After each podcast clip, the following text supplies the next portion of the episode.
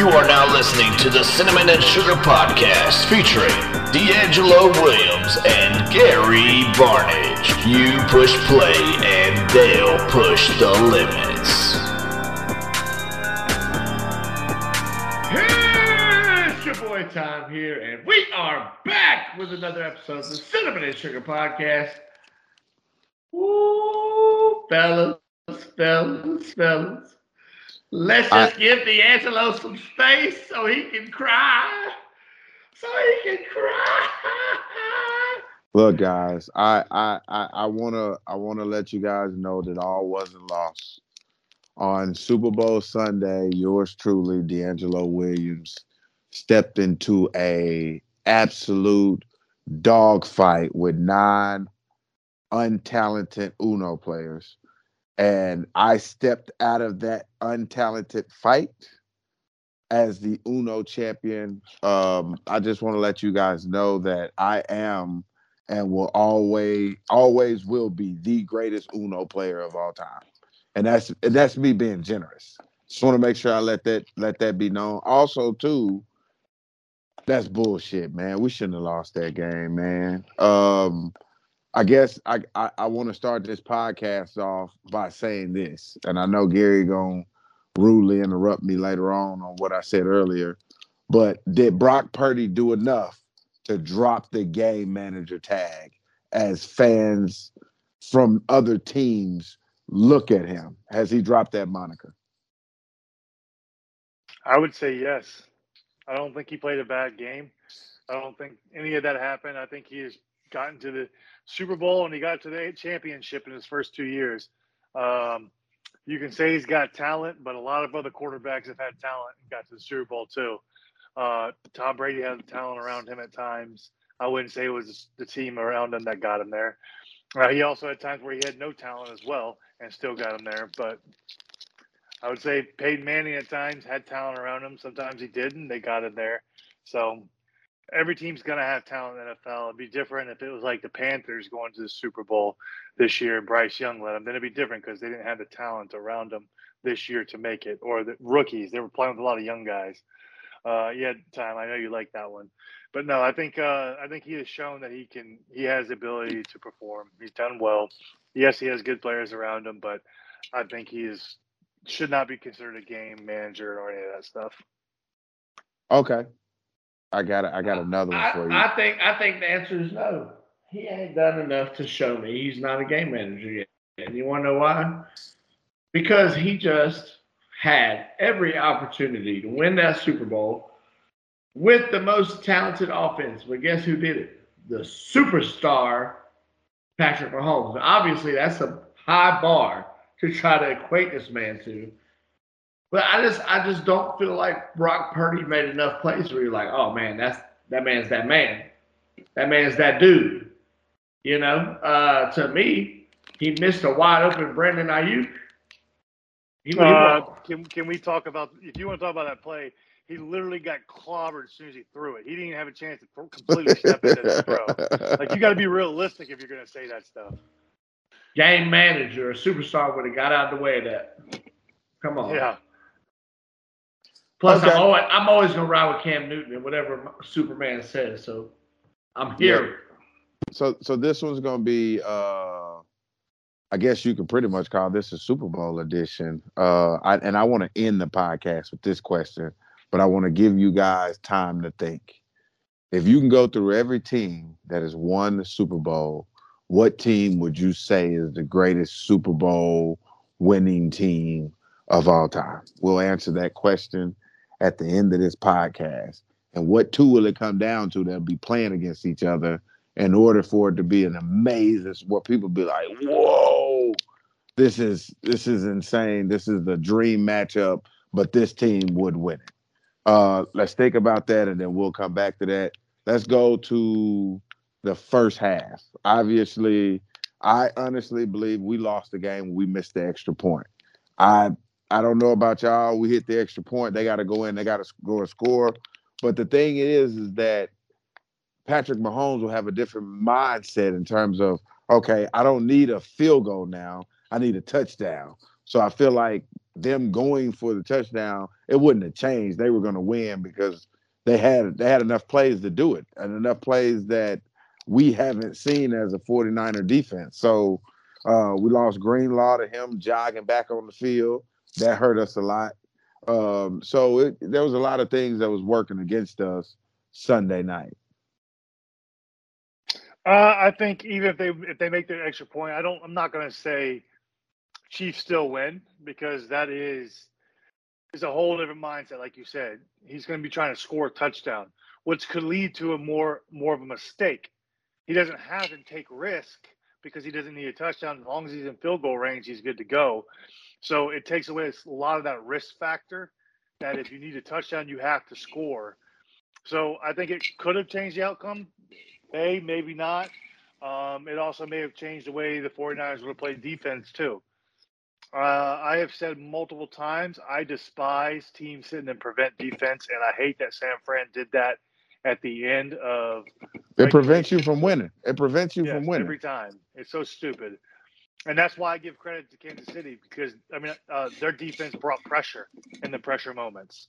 They didn't sit back. They brought pressure to get get Purdy off his game. San Francisco didn't do that. They just relied on their good pass rush to try to do it, which yeah, that works. But if you can't do that with Mahomes. You got to get him moving. You got to get him off of sitting there and have all day. He doesn't have all day with the, the D line they had, but he had more than you would have if you're blitzing. And I think that was a problem by the 49ers by not blitzing enough. What you got, Tom? Yeah, I mean, I, yeah, it sucked. I felt like the 49ers were dealing with injuries the whole the whole whole game, and you had a Greenlaw right out the jump. That's that's tough. Um, to me, it felt like it was just it was a battle of who was going to be able to get the other one to break first. I was shocked at how little they were using George Kittle. Uh, if I'm being honest, I felt like that was going to be a, a, you know potential. You know, that's one of their biggest mismatches almost any time they are on the field, and you know I guess they want to use him more for run blocking, which I understand because hey, Christian McCaffrey's the probably the best player on that field uh, when the offense is out there. But I, I, will say this: I definitely, definitely expected it to be more high-powered offense, and it felt like the defenses came to came to play. Well, I feel like at the very end, um, in overtime, I feel like Kansas City or not Kansas City, San Fran played it safe, and we'll kick the we'll kick the field goal and make them have to drive down the score in overtime running the ball two straight times and then doing a a pass and then kicking a field goal. That's playing it too safe. To me, you run the ball once, then you do a play action or get out of the pocket, and then you have another third down. You don't just run two straight times and just settle for a field goal in overtime, knowing that you're going to you're going to allow Patrick Mahomes drive down. All he needs is a touchdown to win the game. You cannot do that. You got it's got you got. I know you, you had 80 yards rushing on the game at that point. Like you were you were moving the ball occasionally running, but you can't rely on that. To me, you got to get him out of the pocket. That's where Purdy's good. Get you the, the receivers were winning on the little jerk routes and the short routes. So why would you not do that instead of running the ball two straight times and just rely on kicking a field goal? That bothers me. To me, you deserve to lose when you do that type of stuff. When you play it safe, you you I've seen it too many times. I've said it multiple times on this podcast. When teams play it safe, they lose the game. And you can't. You got to be aggressive. The Chiefs were aggressive the whole game. They kept blitzing. They took chances throwing the ball, and you saw what happens. They win. So let's get to halftime. Let's get to halftime. Usher, yeah, yeah. I bet I, Time didn't know one song that was sang that game. What What halftime. blows my mind, Gary, is every year we get people saying that this is the greatest halftime show of all time. I want you to tell me your thoughts about this halftime show, and I want you to rank this halftime show best out of 10 and be honest. And 10 being Michael Jackson, 10 being Correct. Prince, 10 being Prince was nine. No, I'm talking about like like a rating of one yeah. to ten. Yeah, if I was gonna you're not it's not like Prince is a nine, Michael right. Jackson's a ten. That's my right. that's the rating yes, scale. So you know where yes. my expectations are. This these are your expectations. I need you to tell me what you thought of the halftime show and give me your ratings. and I want to hear yours as well, Tom. Before you give me your ratings, though, Gary, I want to hear Tom's uh, thoughts on it, and then y'all can give me your ratings after. Okay. So uh, I enjoyed the halftime show. A little chaotic at the start. A lot of stuff going on at the very beginning, but uh, so it's very eye catching, I guess. But to me, it makes sense because it's in Vegas, and he has a Vegas show, which is I know that's why he did part of the roller skating because I know he does that at his show. I heard. Uh, so it show, shows the skills, and he's used some of the. I'm sure he used part of the routine that he does in Vegas for the Super Bowl as well. Um, I enjoyed some of the songs. The one I was probably the most upset about, which I understand it's a super slow song, but nice and slow. He only gave you the it's seven o'clock and then went to the next song. I need at least give me half a verse. Now don't just give me one line. Give me half a verse. That is what started your career. That in my way didn't even make it make an end thing. Now, granted, I understand his other songs were bigger because he they were more popular, but these were the ones that started his career with those two songs, or the boy, or uh, the song with Brandy. I forgot what it is, uh, but it was on the same CD.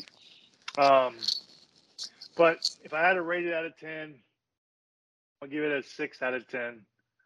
Um, remember, a nine is Prince, a ten is Michael Jackson. I hate that people say best show ever every year. Every year you hear it. You heard it last year with Rihanna. No, it was not. Rihanna's was not the best show ever. Sorry. Rihanna could do so much better, but she was limited because she was pregnant. So she couldn't put on the show that I think would have been so much better than what she did. So she made do with what she could. This year, I think Usher did a good job. I thought it was a six out of 10. Uh, I probably shouldn't have told you I was supposed to let time give it things. My fault. You were. You were. But hey, time, don't copy me, you thief. Uh, well, I just before before time go, before time go, what could uh Usher have done to make your six or ten? Like what could have made this performance up there with Michael Jackson? Obviously, Michael Jackson had some pyro and he danced. Michael Jackson is one of the greatest, or if not the greatest entertainer of, all time, of all time on the stage. Right. Yeah. Yes. I mean, some people would say James Brown. There's a lot of people that say now you have to understand this though, Gary. If we're going based off of talent and talent alone, James Brown is a better dancer than Michael Jackson because he cannot sing. Cannot Correct. sing to say. But entertainer is everything. So yes. Michael Jackson encompassed it all. Yes, yes, he does. He does. So what could have made this performance 10 versus the 6 out of 10 that you've given Usher and my way? I think the problem is I don't know if anybody's ever going to put up a 10. I just truly don't. That's how iconic Michael Jackson's was. Uh, do how do I think he could have made it better? Um, um, I'm not sure Jermaine Dupri needed to be there, or AKA CeeLo Brown, or whatever people were saying. I know you thought it was CeeLo Brown, but yeah, I did Jermaine think it was CeeLo Brown. um, I thought that was pointless. I thought if people always care about cameos and stuff like that, obviously you have Justin Bieber. He may have disagreed. That was one of the big songs with Usher and Justin Bieber. Also, another big song which I know Usher's a huge Michael Jackson fan, another iconic artist that is known for Michael Jackson as well. He would have got terrible publicity for bringing him out, but Chris Brown doing something would have been great. They could have done some homage to Michael Jackson as well, because that is an icon role model for Usher. I thought that yes. could have made versus, but I understand why he stuck to, he stuck to the hits because he started his own uh, starting a new tour and he's got a new CD coming out. But I would say don't rely on the club hits. Play some of the other songs and a little longer on those songs versus just a one snippet second of it. Would have made it better because I think he obviously relied on the club songs longer than I think he needed to. Okay, well I'm gonna go before time because I, okay. I, I really need to. You and I probably gonna end up arguing about this. Okay, so you're wrong. I, Got it. Eh, so Prince in my book is not number nine. Okay, he he's not a nine on this Richter scale. I'm gonna put Prince at an eight. I'm gonna tell you what I'm sliding in at a nine. Okay, and and and I'm going Michael Jackson as a ten. I'm going this performance as nine and a half. And when I initially saw this halftime show, Gary, I did not give it a nine and a half. In fact, I probably gave it a five or six. But the more and more these years go by, the more and more I find out that it was more iconic than anything that I've ever seen before. And I am talking about Dr. Dre. I am talking about Snoop Dogg. I am talking about all these guys that graced the stage a couple years ago that had brought back the 90s for us, 50 Cent in the club. All those iconic names and all those iconic singers that's synonymous for the 90s, I'm giving them the nine, nine and a half. So when I'm comparing these things, yeah, I know we was going to argue about this. That's why I went second. When I'm looking at Usher and I'm looking at him perform the way that he performed, bringing out the iconic Ludacris. Ludacris hadn't dropped a a, a verse since Katt Williams came out on Club Shay Shay. Um, Luda, Alicia Keys, bringing out Alicia Keys. Like we ain't heard Alicia Keys on the keys in so long. Man, I, I I was like, is that Alicia? Okay, I see you. But bringing out these iconic, these these iconic iconic people and the cameos, that's what it's for. We we we've had discussions about how we see things, and how we see things is is your Super Bowl performance is not based on how you perform. It's not based on how you uh what songs people know, Gary. It's based off of uh time who you bring out, what cameo you bring out, who who are you bringing to the stage. And I don't think he brought enough to the stage in order for us to say, okay, this is enough. He's crossed that threshold. He is now that guy. Also, too, Usher hadn't lost his dance moves, bro. He hadn't lost his dance moves at all. I was very impressed with those. But as as it relates to like this being a stellar performance and who he brought out, I'm I'm gonna give it a six and a half, Gary. And I'm giving it a six and a half because some of the hits that Usher played was amazing. I would have loved to have seen uh I mean he brought Lil Jon out. Like when has Lil Jon made an album since yeah? Did, okay. did Lil Jon ever make an album? Wasn't he just no. a cameo? That, that's what know. it was. That's what it was. He was a he was a hook extraordinarist. Yeah, if you will. Know, I honestly don't know. Has Lil Jon ever actually made a CD? I don't know that honestly. Yeah, Lil Jon and the East Side Boys. Bend yeah, over to the floor, just, touch your toes. But wasn't he just a feature on all every song, not actually giving bars? Yeah, I get I get what you're saying, but it was his album. It was very similar to uh, what DJ Khaled did. DJ Khaled didn't rap at all, but he put an album out. Yeah, I don't consider that as you, your album though. Yeah, yeah, I get what you're saying. But yeah, so as you look at those things, man, uh, as it relates to the halftime show, I understand that we get lost in the nostalgia of things of the 90s. But let's be honest with ourselves.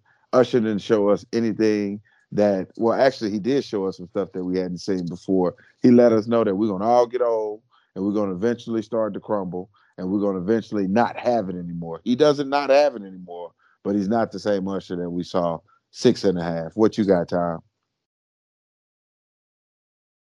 Yeah, to me, uh, it's funny because, like I said, every every year we get it's it's it's it's it's not just people saying that it was the greatest Super Bowl halftime show of all time. There's also people that are talking about how trash it was.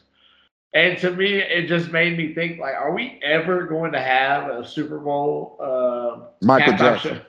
Michael well, here's Jackson. you know it's funny. I, I, as you guys were going through that, I went ahead and did myself a favor and looked up some rankings um, articles because to, to me, I remember the Michael Jackson one. Obviously, I'm a big Michael Jackson fan, so I remember like the documentary on how he stood there for a minute and a half in just silence, you know, and we and went how, crazy. We just right, berserk. Right. But all these, and maybe maybe it's a Gen Zer writing these articles, but all these articles had Michael Jackson's halftime show ranked no higher than fourth. They had, and then a couple of them had them as as high as like tenth or eleventh, um, best all time. So it's just funny to me that both y'all have him as such a unanimous so, I, I A question. So who was who was higher than him in those? So Prince was always number one on. Whoa. So Prince was number one on I think four of the five articles I read. One from Rolling Stones, one from like Vulture, two from somewhere else. Prince was on number one, except all, all of them except one that had a Britney Spears show as first. And then So I think the. Ahead, sorry. And I was gonna say the other one that was ranked pretty much unanimously higher was the 50 Cent uh, Dr. Dre one, like D'Angelo brought up. So I And think the problem with. Oh, sorry. Sorry, and, and then I was gonna say, and then the other one was uh was um what's his name? The white guy. The boss. Is that him? The boss. There, What? Springsteen.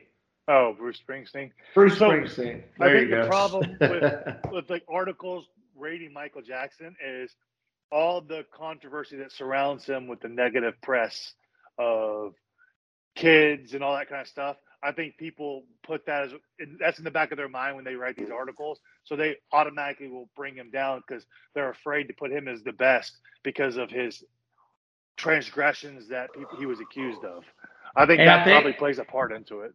Another thing that played into it, I think, is you could tell it was somebody that went back and watched it and had probably never seen it because a couple of them mentioned like how they thought the minute and a half with no no song was like awkward silence, whereas they don't realize like that was intentional and that was like Michael Jackson just showing you like how badass he was that Yeah. he could just command the audience for that long. And so that's what makes me think that some of these were written by Well, you know somebody One thing. I don't think they understand is like Michael Jackson involved the whole fan base into his performance because he had Right. black and white pack placards in the stand that people alternated. He had all this kind of stuff in his music. Right. And, and I think that's the stuff that people don't understand is like he incorporated the crowd that was at That's- into it. That and and he was he did it in 1993. Prince's was in 2007. 14 years. That's a big difference as far as technology. You know that was available, things that you could do. Um, so yeah. So I I I, I get you. As far as the Usher, man, I thought it was great, mostly because I knew all the songs, and this is another moment when you're like, oh, I am old. Because you know, growing up, you're always like asking, why are they all these old people doing the halftime show? Why can't they ever do somebody new? And then we got Usher. I'm like, hell yeah, they're finally doing somebody new at the halftime show. And you realize Usher is not new. Yeah, Usher's almost 50. Yeah. So which which y'all were talking about him losing. I was like, you know, he took his shirt off. I'm like, must be nice. Must be nice to be able to be in that kind of shape and be, you know, Usher's age. Hey, I will uh, say though, he ain't hitting those high notes like he used to. Well, speaking of No, hitting high notes, didn't. speaking of hitting high notes, y'all seen that meme? It's like if I send you this meme, just know I didn't start off well. And it was Alicia Keys. Because that was a rough that was a rough come in. Let's just call it what Well, it I, I agree. That's that's the first thing I told you when it ended. I was like, yeah, she doesn't have that high hit anymore. But again, Yeah. that's what happens as you get older. You lose that ability to hit that. Mariah Carey, different story. But most people lose that ability as you get older. What do y'all What do y'all think about uh, people giving Usher backlash for the way he hugged up on Alicia Keys, and they're like, "Oh, she's got a husband, People are this and that." stupid. Doesn't Right. matter. I People are thought I all showmanship. what that looked like it was a little bit more than showmanship, Gary. That looked like a little bit of passion behind that. Because Oh. when they hugged, I was like, "Is he dating?" I thought she was with Swizz. she literally, he literally got married on Super Bowl day. Yeah. So somebody said we got to see Usher's bachelor party right before our eyes before he got married. Because hey, hey, he was definitely he was definitely up on it. But hey, but that's a sign of a good actor. You know what I'm saying? That's a sign of a good entertainer. You can incite those sort of feelings was, from I was people. about to say, hold up on the actor. We ain't seen Todd, Usher act. yeah, that's what I was Up. gonna say, Tom. We need your we need your rating, man. What are you rating the halftime show? I I'm gonna give it a uh, I'm gonna give it a seven o'clock on the dot. I hate you. Seven That's o'clock all on got. the That's I dot. get. I'm in my all. drop top, Yeah. cruising the Didn't go that street. So, I, so hey, I, I did think that was a cool section though, where they had like the light and the clock and they hit the seven. Yeah, that was that was a cool section. so for you, Tom, who do who who who should he have brought out? At what what would have made this performance a 10? Who would he have to bring out and what would he have done for this performance to be a 10 and earn to, to erase that seven? Here's the thing. I I and I only rank it a seven because, like you said, we're ranking on the scale of who have, who we've seen in the past. I think that 50 Cent uh, one was higher. Obviously, have the Michael Jackson one higher. I have the Prince one higher. So that's, and you know, as far as iconic halftime performances, I feel like you got to have the JT Janet Jackson up there, even if it's just for the ending. Because when have we ever talked about a Super Bowl halftime show for that long? You know what I'm saying?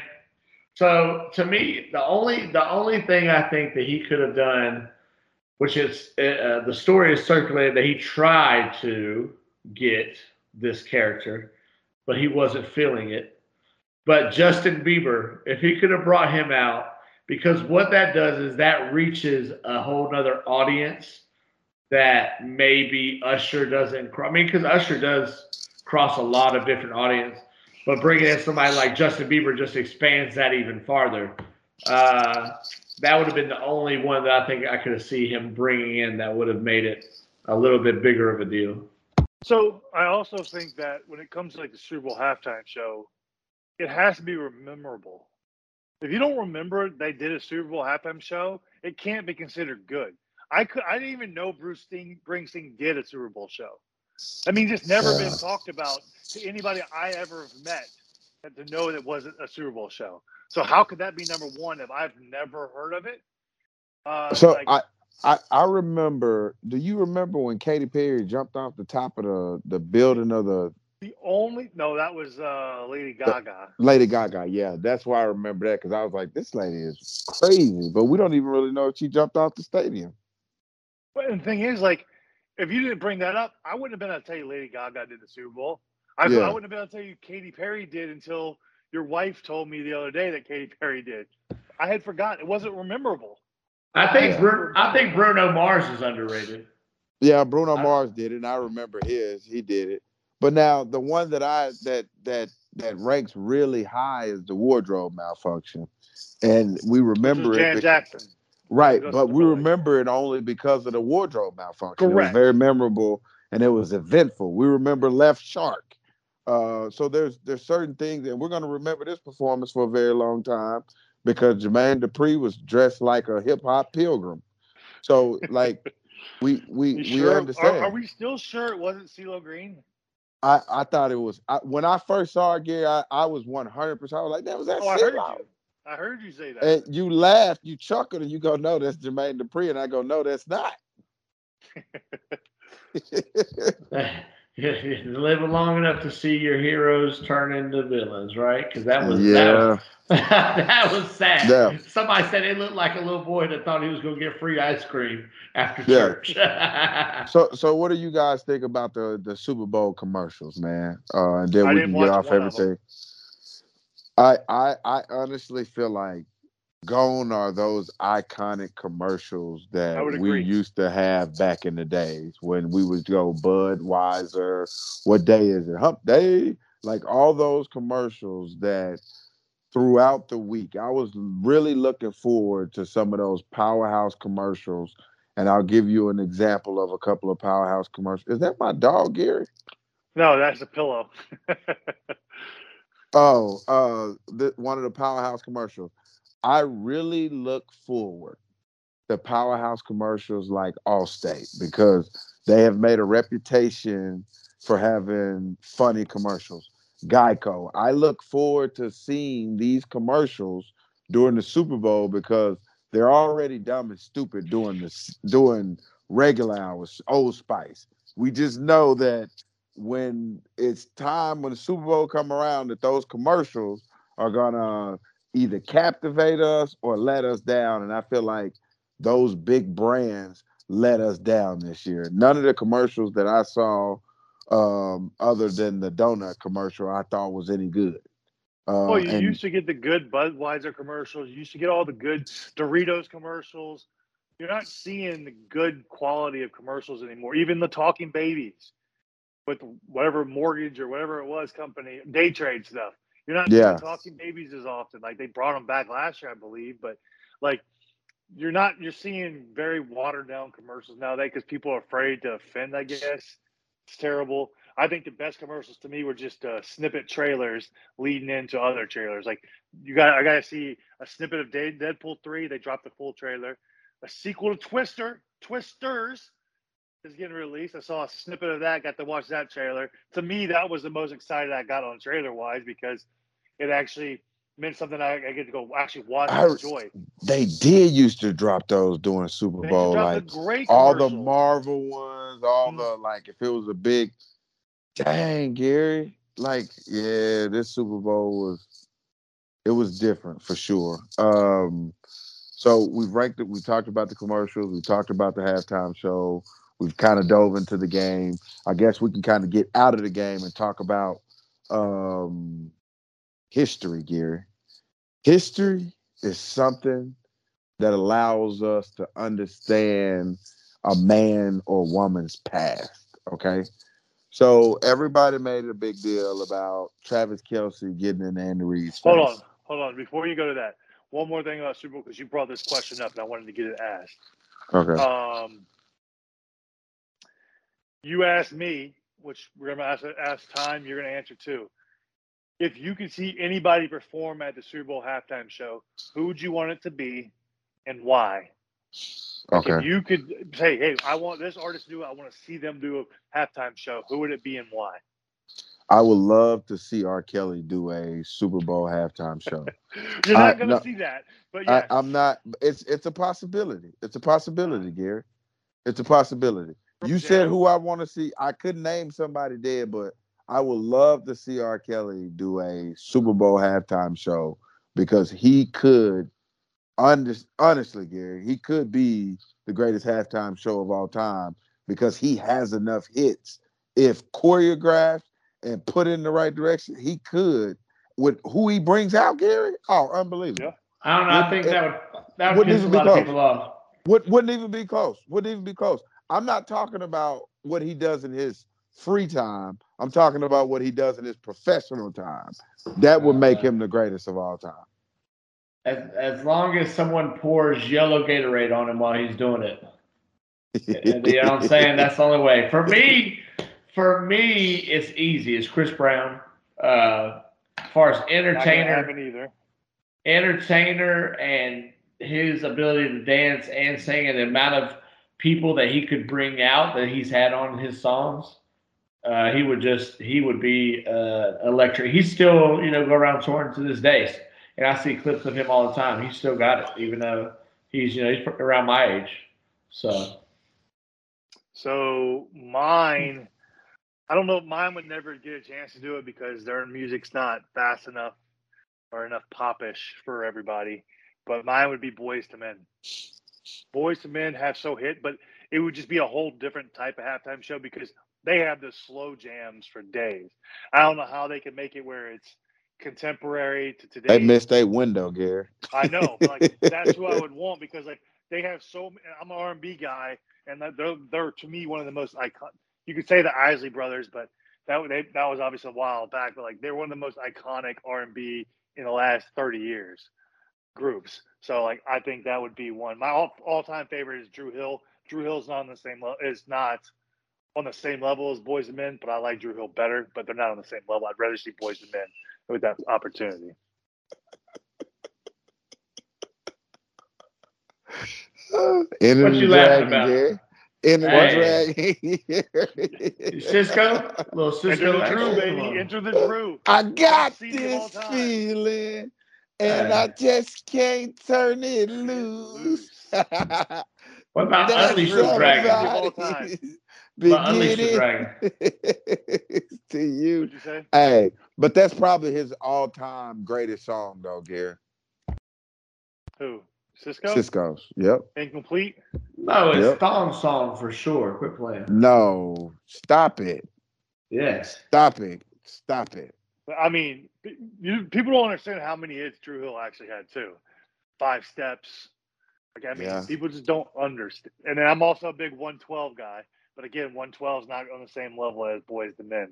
What so about Cupid? Did you listen? Cupid was a jam.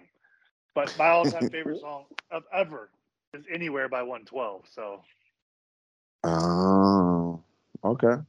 All right, respect, respect. Um, so the question that I asked you guys to kick off, sorry, the, history. Well, Got it. History. You're talking about history. Oh yeah, yeah, yeah. History. Yeah. So Travis Kelce got in Andy Reid's face, and there's been a lot of backlash where AJ tweeted, "Hey, if that would have been me, I would have got kicked off the team. I would have got reprimanded. There would have been some issues." And Gary and I locked got locked into this conversation earlier, and I'm saying that there's nothing wrong with Travis Kelce getting into Andy Reid's face. My thing is, is yes, there would be a problem if AJ Brown did it because AJ Brown has a history, it, and his history far exceeds his actions. And therefore, if he does does something like that, like Draymond Green, like Draymond Green is on a tighter leash than other players in the NBA because of his antics. So if you have a history, then yes, you should you'll be dealt with based on your history and this situation and in this moment and what you do.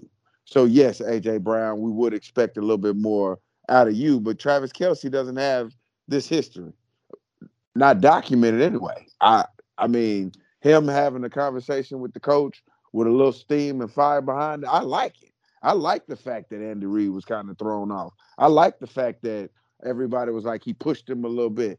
What people don't understand is, is I don't give a damn if Andy Reid is 98 years old and on one crutch. His, if his ass on the sideline and he making millions of dollars as a coach, then he better get his ass out of the way then because there's people down here playing football. That's the first thing you got to do is have the ability to get your ass out of the way and protect yourself when you're on the sideline.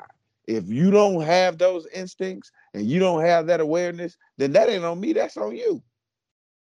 So what well, I'm saying, so what I'm saying is, is that he didn't do anything wrong. He doesn't have any priors leading up to this. He was just a fiery uh, football player in the heat of the moment, expressing some words of concern to his head coach. So I don't have a problem with what he did. Me and you talked about this, obviously. Yes. I, I think maybe the touching, slightly pushing, could can be conceived as over the top. Probably shouldn't lay your hand on the coach. But again, Andy Reid and Travis Kelce have been on each other's hip since 2014 when Travis Kelce got drafted. He's had he's been Andy Reid's tight end. Andy Reid's been Travis Kelce's coach. They have a tremendous relationship. We cannot judge on how that relationship is and if that bothered Andy Reid or not. Yes, the optics were terrible. Optics look bad, but again, you don't know their relationship.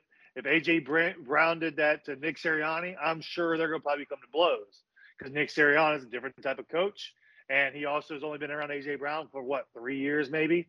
So it's a little different dynamic, and that, I think people don't take that into account. Do I think it looks good? No. Is Travis going to get all this hate? Yes. Does he care? No. Does Andy Reid care? No. They won the Super Bowl. It's over. So everybody else stop crying. Nothing's going to happen. It's whatever. And if, if the Chiefs want to do something, the Chiefs can do it. The NFL should not step in, should not do anything. There should be no discipline unless the Chiefs want to do something themselves. It's the easiest way to handle it. Time. Yeah, I thought if they were going to do something, he would have missed uh, a few plays, but um, no, I mean it gets heated in the battle. You know, obviously it's it was a, a tough look, but I think it ended up looking worse than it was because even Andy Reid said he was a little bit uh, off balance whenever Travis ran into him. But you guys know better than anybody. It's just the passion. It's the it's the thing that you know that drives football players is is that kind of spark and. Um, you can't be you can't be too mad. Like you said, if, if there was a history of him doing this, that's one thing. this was Antonio Brown, you know, that, that's one thing. this is Travis Kelce. uh, you know. And the second thing is you don't want Taylor Swift getting mad at you. So if Andy Reid does anything, the whole Swiftie army is coming after coming after Andy Reid. I thought canceled. we would get through the podcast without you mentioning that name. The NFL couldn't get through. Man, we were really close. You know, and that, that's really about like me close. getting through a podcast and not Michelin uh, LeBron because you know it's not going to happen. But speaking of LA, real quick, a side note. I see the, for those of you that can't see, uh, Gary is sitting in a room that has to be uh, belong to DeAngelo Williams because we see a bunch of Panthers jerseys that have been autographed. We, we don't know that. We don't know that. Well, that is the new right there behind me. I'm pointing. That is the new UCLA head coach. Exactly. That's what I was about to say. Shout out to D. Foster Wright. Got a new coaching job. Yep. Yep. I was I was going to ask you what was your memories with him. Did you ever think he'd become a head coach? I'm not going to lie. I didn't even know he was a coach anywhere. So the guy got a head coach job. I'm like, How, oh, where do you get a head coach job? Did he just walk out the street that "Yeah, I'm a head coach out there"? I yeah, just, no well, a lot of us, Gary. We'd rather you lie to us. oh, no, I didn't know. oh god, yeah, I didn't, I didn't, I knew he was coaching, but I wasn't aware that he was he was a head coach. It's crazy looking around the National Football League or looking around just these coaches' carousels and and looking at the coaches. Like for instance, there was a guy that I played against in high school. He's now uh, a coach at a prominent uh, college, and we had a conversation with each other at the uh, Hall of Fame induction, and it was crazy because we were talking about high school days uh, and looking at coaches like DeMeco Ryans played against him when he was at Texans with the Texans. Uh, looking at uh, you know Chris Harris and and guys like that that you play with and and and look at the the, the linebacker uh, OJ was it uh, Mayo who who got the job over him? Jerod Mayo. Jerod Mayo. You know, uh, played against him when he was with the Patriots. So looking at Bowman. Yeah, look looking at guys that have that have played with you or against you, and then now seeing these guys as at different phases of their life where they're now coaching. Oh man, it's it's crazy because that's the first thing I say when I see him is like, hey, I played against that guy. That guy right there was either good or he wasn't so good, but that doesn't always translate over into your coaching style. It's about getting the guys to believe and see if they can go out and execute the plan that you gave to them. You want to know that the first thing I think when I see that? What's that? What made you want to be a coach? Yeah. What made you want to put in all those hours again that you're no longer oh, having to do anymore? Plus more. That's a tough one, Gary. It. That is a tough one, bro. What makes I you totally all those hours your plus concerns more considering you're retired now? Yes, like what makes you want to do that to yourself? I really yeah. Get, I don't know because like I guess I think there's more life than working. If you have the ability to retire early, enjoy life, do things. Don't just jump back into the workforce and then you're not gonna be able to do things again. I just yeah. I guess I don't know. That's just my mindset. I like I like I enjoy doing things. If you have if you if you were fortunate enough to be able to do that, why not do that? Yeah. So here we go, Gary. We're gonna end the podcast a little bit early. I know it's but I gotta get this question in. Super Bowl teams. Greatest Super Bowl team to win a Super Bowl. I, we're not talking about the Patriots when they lost against the Giants, that eight and eight team. I think the greatest team to never win it is that Patriots team. Oh yeah, that's just that's just that's right. Because they, they I, really could be the best team of all time, minus not winning the Super Bowl. Right. So greatest team to win the Super Bowl. I'll go first. The team of Joe Montana, Jerry Rice, J.J. Stokes, Terrell Owens, uh, Deion Neon Sanders, um, uh, Charles Haley, uh, Merton Hanks. I mean, I can keep going. That team right there, I honestly believe is the all-time greatest team but now here's who they're playing. They're not playing another AFC team. They're playing another NFC team in the St. Louis Rams when they had Kurt Warner, when they had uh, Isaac Bruce, when they had Torry Holt, when they had Marshall Faulk, and a host of other guys that they had on their side. So to be those two fighting it out for the championship with ultimately the 49ers winning it, of course. Uh, couldn't let my fandom not get in the way, and that's how I would end that. I'd love to hear who y'all think would be uh, the the greatest Super Bowl team to win it. Um, well, go ahead, time. You got it. I'm, you know what? Obviously, since I can't choose those Patriots because they got my boy Randy Moss, I gotta go with those 1992 Dallas Cowboys, baby. You got Troy Aikman, Emmitt Smith, Michael Irvin. Come on now. The Cowboys are always going to be America's team. And so, what's the greatest ever conversation without the greatest franchise ever created? Jerry Jones's baby, the Dallas Cowboys. Come on now.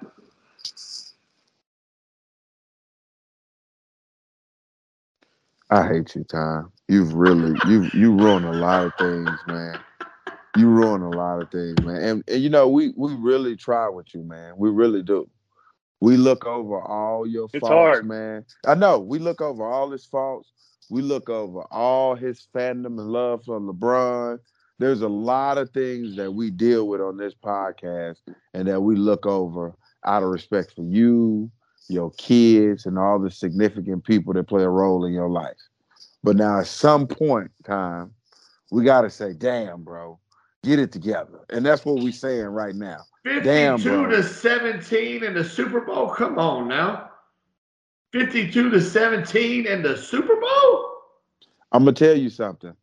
That Broncos team that uh stepped up and beat the uh, no, that Seattle team that stepped up and beat the crap out of that Broncos team would would would beg to differ. Y'all couldn't even beat that Seattle team, bro, when they were no fly zone. So the fact that you would say that blows my mind, Tom. But I digress. Gary, I'd love to hear uh your thoughts on who you think will win. Now you gotta understand though, too, Gary. That Seattle team was nasty, bro, with that no fly zone, bro. When they had uh uh um all those guys, they had nine Pro Bowlers over there, Gary. All right. Well, I'm not going that team either. I'm not going either one of the Okay, teams what you with. got? I was trying to Uh, influence you. I'd, I'd be remiss not to at least mention the only team to ever go undefeated, the Miami Dolphins in '72. Never, no team's done it since. Undefeated win the Super Bowl.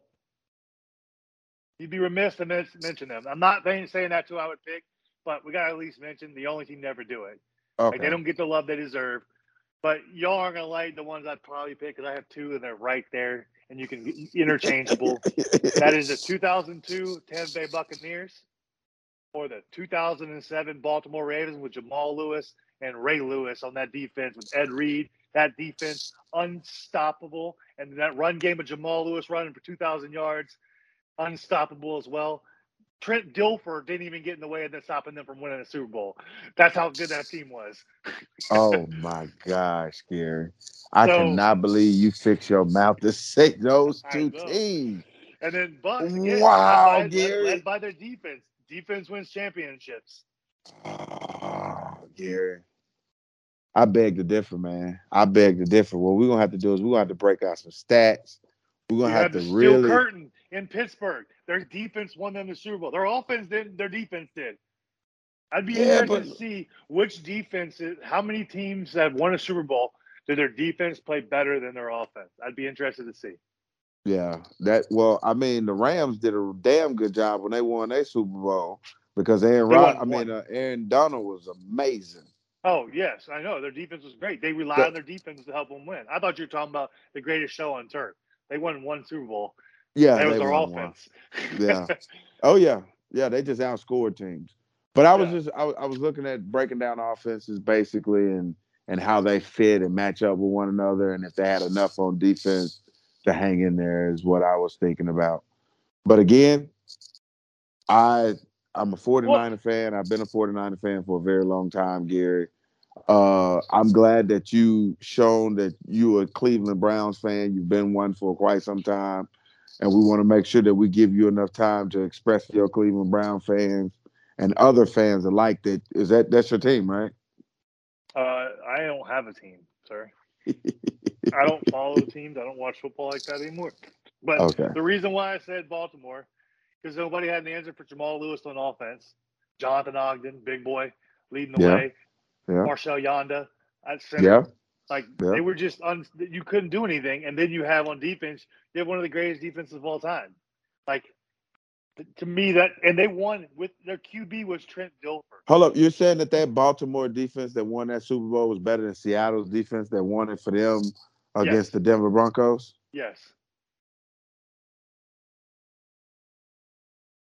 I, I think honestly, you could argue Tampa and Baltimore in the 2000s are arguably two of the best defenses ever to play in the Super Bowl. You had the Steel Curtain, obviously, so you have some other teams, but arguably you could argue those two teams in the 2000s are some of the best defenses to ever be in the Super Bowl because they helped they won the game for them. Yeah. I can see that. Derrick Brooks, Warren Sapp, Rondé Barber on Tampa, like. Yeah. Yeah. You're right. What about But- the 2004 Patriots? Nobody talking about them? bro? Get, You're going to just talk about the greatest teams of all time and not mention the GOAT at all? Come on. One hundred percent. Because he, I don't think, I don't think he has enough to be some of those teams that have won Super Bowls, bro. Like you gotta, the the, the team that didn't win it that he was on was the best team that ever played for All right. As long as we Hey. acknowledge that, we move on. Th- th- There's a reason why Baltimore won the AFC in 2007 and New England didn't. him. What was that? Baltimore was better. Yeah, The defense. the defense. Uh, Like that, Plus- there's a reason. Like hey, saying, we're not, like, we're only speaking facts here, Tom. Um, Well- very very similar to us uh, ending the podcast. well, I, I, I do want to throw this in there since you also rudely skipped over my commercials uh, Oh. take. No, it's okay. I'm used to it. Um, so the the commercials the commercials this year were very lackluster. yes. Um, and and I'm kind of disappointed. I think it honestly we've gotten to a point in this world where creativity is frowned upon because you know you've got so many rules and regulations that you have to follow for fear of being canceled. It makes it very hard to come through with with fun things. And then not only that, but think about who's somebody that's usually provided in some of the best commercials. Budweiser, Bud Light, who had one of the worst years possible Bud Light. Bud Light.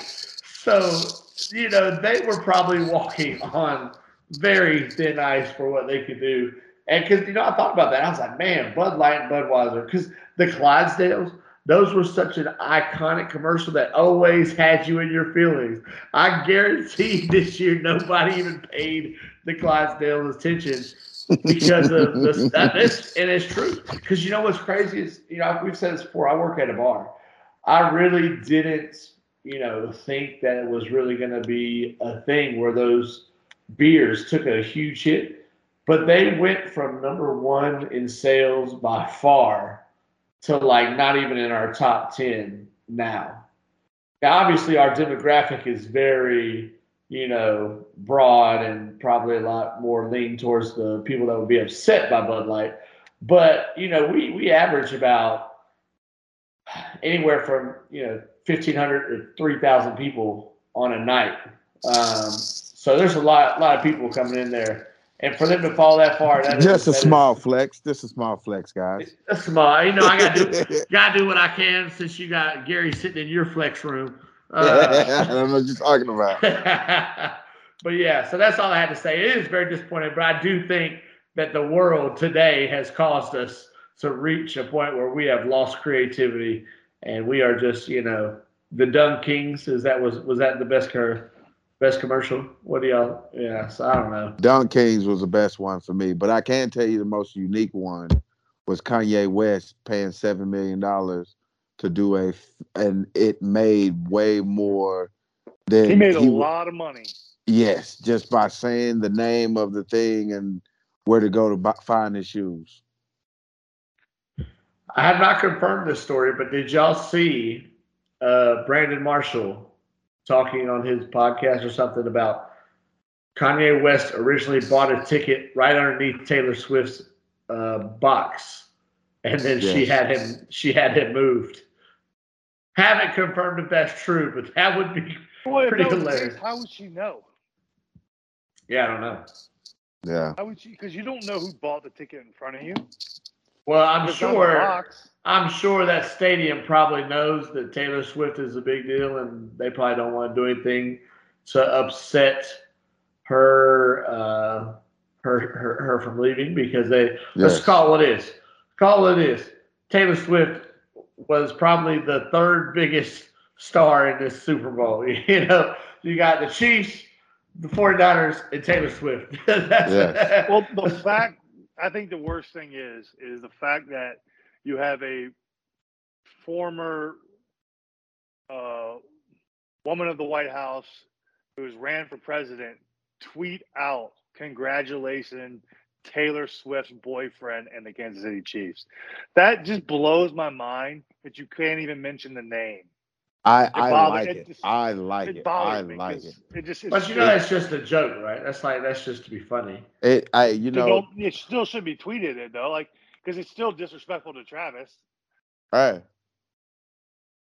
He's been disrespected all his life. What's one more? Did y'all did y'all did y'all see Joe Biden's post afterwards? I will say it had it was pretty funny. yeah. Just It like was- we drew it up, baby. Yeah, it was like him with robot eyes saying just like we drew it up, Chiefs, because everybody's been talking about how Taylor Swift is, uh, you know, psyop for Biden. And that's I did think that was pretty funny. So whatever, whatever uh, clever person on Biden's team that came up with that, that was funny. we, know, we know his old ass didn't. All right. Well, and then one more thing, real quick before we go, because I think this might have just come out as I was sitting here scrolling. Do you guys follow Bussin' with the Boys at all, or know anything about the Taylor Lewan and Will Compton? No. I know who Taylor's. I know that I know who they are. Okay. Well, obviously, very, very jokingly. Outspoken. Yeah, so like earlier today, he, he tweeted, NFL is basically the WWE now. It's all scripted, fixed, and they pick who they want to win. It's all for entertainment. And honestly, I don't even know why I watch and care so much. It's all fake. And so, so someone responded, So you really believe that the 53 man coaches and staff on the 49ers team trained, practiced, and played 19 games just to lose in the final game because of the script? He said, Yes, I did it for 10 years. He goes on to say something to the effect of, I've signed things that forbid me from talking about it.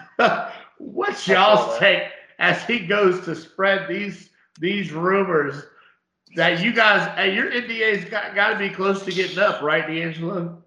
I, no comment. I can't talk about it. Um, th- right now is a Gary mute. So we want to thank you guys for joining us on the Cinnamon Sugar Podcast. We out. That was good. You are now listening to the Cinnamon and Sugar Podcast featuring DeAngelo Williams and Gary Barnidge. You are now listening to the Cinnamon and Sugar Podcast featuring DeAngelo Williams and Gary Barnidge. You are now listening to the Cinnamon and Sugar Podcast featuring DeAngelo Williams and Gary Barnidge. You are now listening to the Cinnamon and Sugar Podcast featuring DeAngelo Williams and Gary Barnidge.